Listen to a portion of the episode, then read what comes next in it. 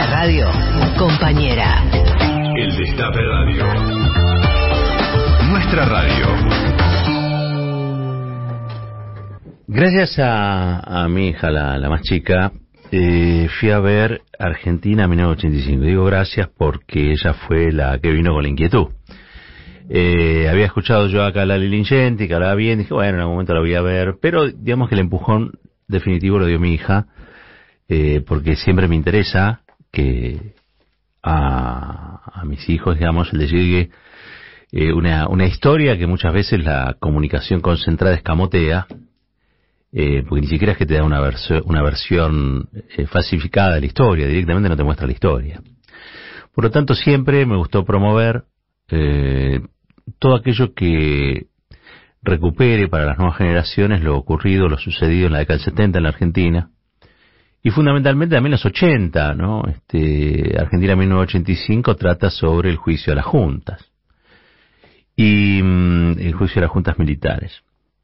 Y la verdad es que, bueno, obviamente fui al cine, me sentí parte de eh, esos este, cuatro de cada diez, ¿eh? cuatro de cada diez que este fin de semana fuimos a ver esta película, cuatro de cada diez espectadores fue a ver Argentina 1985. Desde que se estrenó, un poquito más de una semana, ya la vio medio millón de espectadores. Tiene un destino así de película muy taquillera. Hay un verdadero fenómeno alrededor de esto. Nadie lo está mostrando, me parece, en su verdadera magnitud. Eh, nosotros fuimos a- al único lugar donde conseguimos entradas.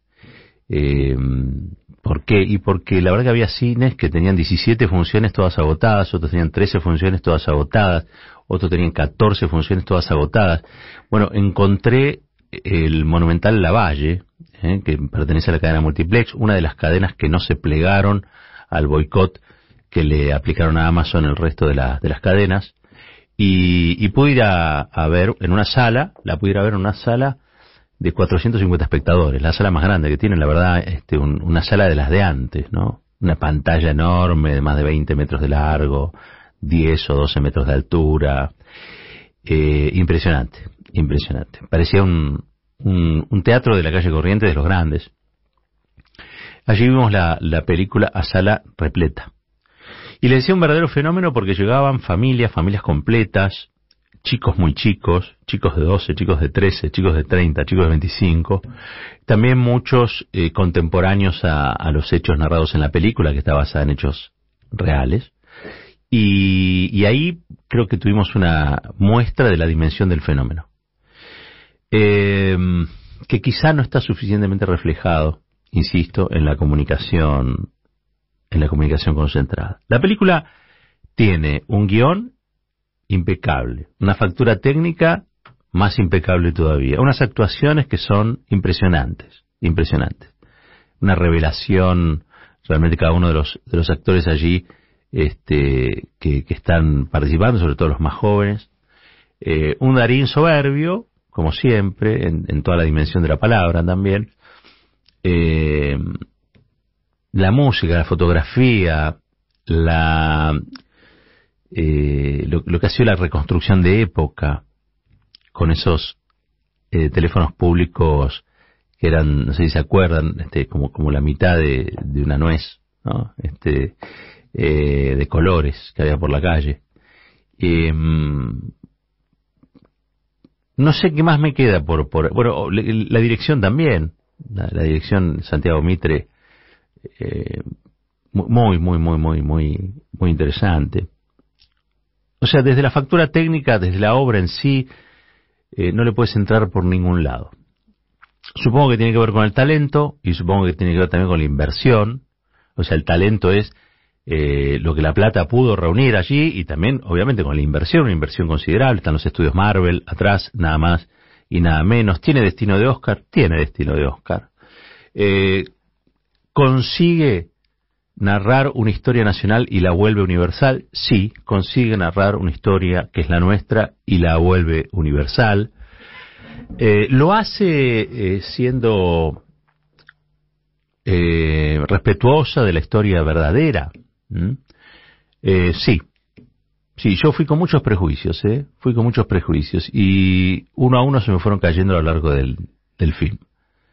Eh, y enhorabuena, enhorabuena que me, permitieran disfrutar en un momento eh, de una película sin ir armado y a la defensiva como nos suele pasar a los que tenemos posición tomada frente a los hechos de los 70 y es la, la posición obviamente no de del recuerdo de las víctimas de nuestros queridos 30.000 detenidos desaparecidos el reconocimiento eterno a las madres a las abuelas a los hijos eh, y, muy claramente críticos de lo que ha sido el terrorismo de Estado y fundamentalmente también de la teoría de los demonios, ¿no?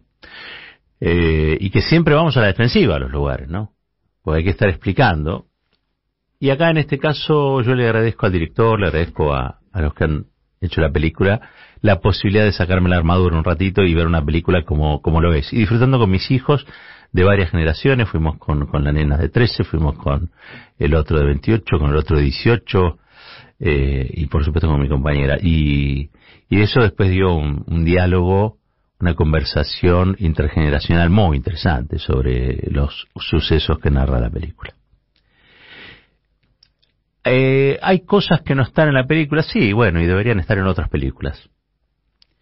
Eh, hay cosas para, para decir que la película dijo sí, y están en otras películas que pueden ser complementarias. Yo, por ejemplo, vería esta película, que es una historia real, vería la historia oficial, vería La Noche de los Lápices, vería también Cazadores de Utopía, eh, y de todo eso me haría una, una idea de lo que fueron esos, esos años. Pero sobre el hecho en particular, les voy a contar, fui con, con, con, la idea de que había una reivindicación acrítica de Estracera, y sin embargo no es así, varias veces se le remarca que Estracera fue parte de aquellos fiscales que durante el terrorismo de Estado no hicieron nada, que no hicieron nada por los desaparecidos. Eh, y eso es terriblemente cierto. Funcionarios grises que, mientras ocurría el terror y el, y el genocidio, eh, se declararon impotentes. Y muchas veces hasta convalidantes de hechos eh, de crímenes horrendos. Eh, también es cierto también es cierto que esos sectores que en, un principio um, acompañaron o no criticaron lo suficiente o miraron hacia otro lado cuando los crímenes de la, de la dictadura ocurrían, tuvieron un desplazamiento. Ya desde la década del 80 hay un desplazamiento y este, antes del juicio hay que decir, ocurrió la CONADEP, ¿no? Entonces allí, allí muchos de esos sectores que este, son los que le dieron origen a la teoría de los dos demonios, pudieron sí acrecentar, profundizar las críticas hacia, hacia el terrorismo de Estado y hacer caer en cabeza de los militares, bueno, obviamente todos los crímenes ocurridos. Eh, es decir, que a ese sector se desplaza de cierta anuencia o complicidad hacia un sector acusatorio, ¿no? Que empieza a ser eh, fundamental para enjuiciar a los militares. Si, sin, la, mamá de Moreno Campo, que es un personaje de la película, eh, ese juicio hubiera sido más, más difícil o no se hubiera podido hacer. Y ese juicio es, una parte de la lucha. Ahora es, una parte de la lucha de la Argentina democrática. Y para llegar a ese juicio hay que decirlo. Primero tuvo que haber una lucha de las madres y una lucha de las abuelas. Y de la sociedad civil que construyó un movimiento de derechos humanos impresionante que reclamó ese juicio y castigo. Es decir, las condiciones para que ese juicio fueran llevadas adelante no fueron solamente eh, las ganas de lavarse la cara de Estracera o de un sistema judicial donde son todos fachos, lo dice la película muchísimas veces, el propio Estracera lo dice, todos fachos, un sistema conservador y reaccionario, el sistema judicial argentino, como, como era antes y como es ahora. Eh, y en el medio de ese jardín de fachos había que enjuiciar nada más y nada menos que comandantes genocidas. Logra hacerlo con la ayuda de la juventud estrasera y sobre todas las cosas logra hacerlo con un desafío fundamental donde ahí sí entra la reivindicación que quizá hay que hacer a su figura, diciendo todo lo antedicho, y es que, este, puesto a elegir en esas circunstancias, eligió hacer lo correcto, ¿no? Y a las personas se las critica cuando hacen algo malo, y cuando hacen algo bueno, ¿saben qué? No se las critica o se las este, reconoce. Pero a ese punto hay que reconocérselo, eh, porque permitió un salto en la, en la calidad de la lucha que fue que la justicia, la justicia civil ordinaria ningún tribunal especial, sino tribunales ordinarios de la Constitución, juzgaran con todos los derechos y garantías a genocidas que habían cometido este, el, peor crimen contra el pueblo argentino. Entonces, allí hay una construcción en la que también necesitas que gente como Estracera haya hecho lo que hizo. Por supuesto, hay un sabor a poco siempre en estas cuestiones, porque después del juicio de las juntas vinieron las leyes de impunidad, vino el punto final, vino la evidencia de vida, y después vinieron los indultos. Eh, leyes que fueron este, revertidas por Néstor Kirchner, por el Congreso Nacional, del mismo modo que los indultos, y que permitieron proseguir con los juicios eh, durante, y reinauguradamente, digamos, durante los gobiernos kirchneristas, hasta el, hasta el presente. Cosa que muchos que reivindican a Estracera no le reconocen ni a Néstor Kirchner ni a Cristina Kirchner, cosa que podrían hacer. Del mismo modo que yo estoy reconociendo en la parte que le toca a, a. Me, me da mucha bronca cuando esos mismos sectores eh, que eran, eh, o si se quiere, en aquel tiempo tomaron decisiones correctas, hayan nuevamente vuelto a tomar decisiones incorrectas en lo que en aquel tiempo era el futuro y que hoy para nosotros ya es el pasado reciente. Pero me parece que falta un reconocimiento a Néstor y a Cristina Kirchner también, porque esos juicios interrumpidos pudieron seguir. Pero estos ya son valoraciones de orden político, no tienen que ver con la película. ¿eh? La película, a donde termina la película, está impecable. La recomiendo, me parece que hay que ir a verla, me parece que hay que ir a verla con los chicos, me parece que también hay que analizar el fenómeno, por qué en este momento y por qué tanta gente. ¿Por qué este, un, cine, una película de contenido político está arrasando en las boleterías? Esto no pasaba hace mucho, pero mucho, pero mucho tiempo. Eh, tampoco es una lectura negacionista. No es que es una película que pone en duda a los 30.000 desaparecidos, ni es una película que reivindica la teoría de los dos demonios. No, no, no, no. No, no. Es más, me encantaría verla a Cristina Kirchner poder entrar a una, a una sala de cine para ver esta película. Desgraciadamente por las circunstancias que sabemos eso va a estar difícil, pero me gustaría conocer su opinión sobre esta película, porque yo siempre digo que Cristina es la más alfonsinista de los peronistas, ¿no? Y creo que este, si hay algo que reivindicar del gobierno de Alfonsín, que si, es que uno tiene que reivindicar algo, es ese preciso momento. Eh, apenitas después, apenitas después del juicio de las juntas, se crea el COCO, del Consejo para la Consolidación de la Democracia. Yo siempre les cuento, de ahí sale la ley de medios, hay varias cosas que surgen de ese, de ese espacio.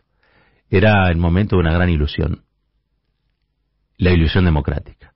Y cuando eh, Cristina anunció que quería un pacto social para una, un nuevo pacto social de responsabilidad ciudadana, allí cuando presentó sinceramente en la rural, yo creo que volví a hablar de eso de refundar la democracia argentina desde otro tipo de bases, recrear el pacto democrático. Un pacto democrático que parece roto.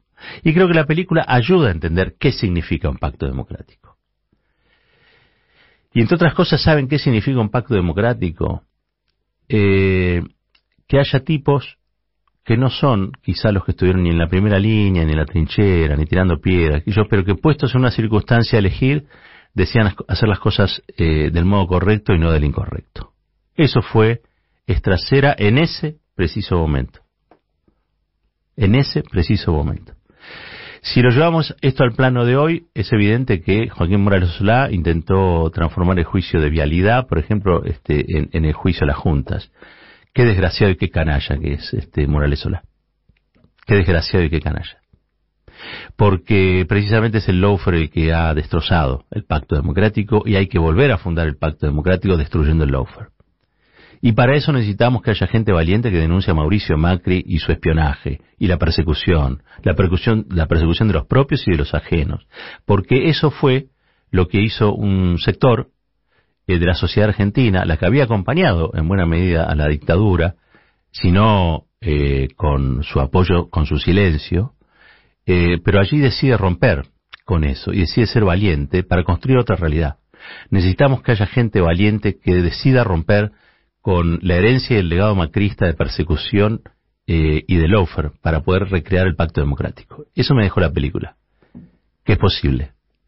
Y a los que siempre están hablando de correlación de fuerzas, le quiero decir que Estracera, si bien venía de carrera judicial, en aquel momento probablemente se haya sentido muy solo, a pesar de Alfonsín, a pesar del procurador, a pesar de todo.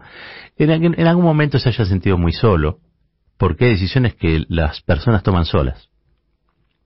Hacer o no hacer, embarcarme en esto o no embarcarme, me mirará la historia de este modo o del otro. Hay cosas que se deciden solas, pero los contextos ayudan. Ahora, Si alguien le hubiera dicho a Estracera cuál era la correlación de fuerzas en el momento de inicio del juicio, le dan muy poquito tiempo, no le dan recursos, lo tienen que hacer todos con, con pibitos que recién estaban terminando la carrera, la carrera de derecho. Era la correlación de fuerzas peor del mundo. Los militares todavía eran fuertes, los dueños de los militares, es decir, los grupos económicos, estaban muy atentos a lo que iba a suceder con ellos. Eh, había amenazas, se le metían en la casa a los fiscales era un momento terrible, ¿no? Esto, y, y, la correlación de fuerza era muy adversa a la, a la, al accionar de, la fiscalía. Y sin embargo decidieron ir adelante. Y tenían sentados ahí en el banquillo tipos que eran superpoderosos, ¿no? Videla, Macera, Agosti, Anaya, Galtieri, Viola. Tipos que no habían tenido empacho en ordenar que se violaran embarazadas o que se tirara gente por los aviones y que todavía tenía mucho poder como para sugerirlo, hacerlo u ordenarlo. Y esa correlación de fuerza era muy, muy, muy, muy mala para, para Strasser. Y sin embargo, Strasser avanzó. ¿Por qué?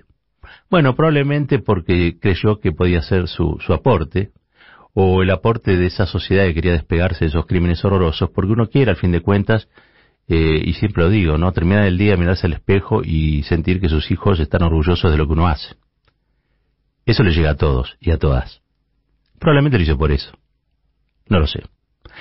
Pero lo importante es que lo hizo. Y que esa correlación de fuerzas que era horrible se transformó en una correlación de fuerzas favorable. ¿Por qué? Porque en la vida todo se construye.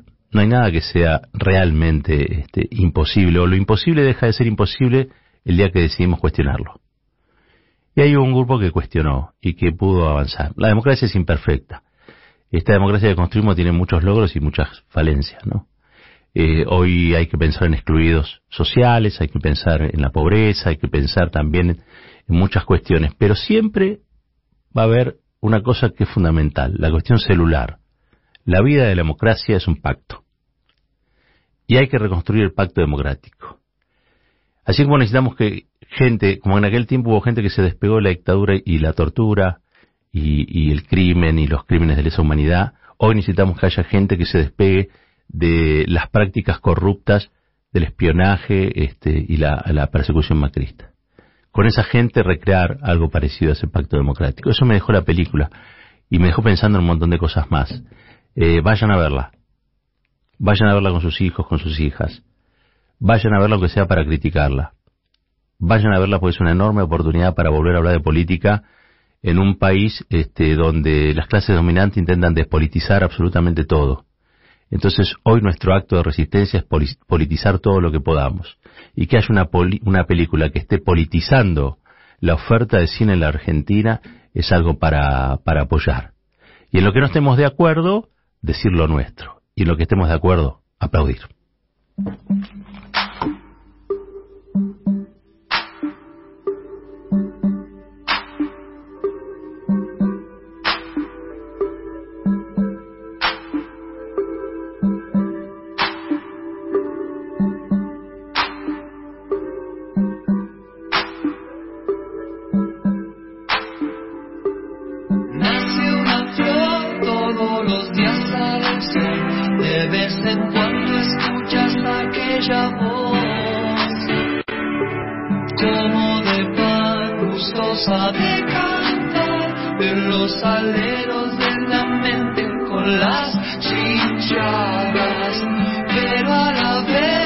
Siempre la lleva.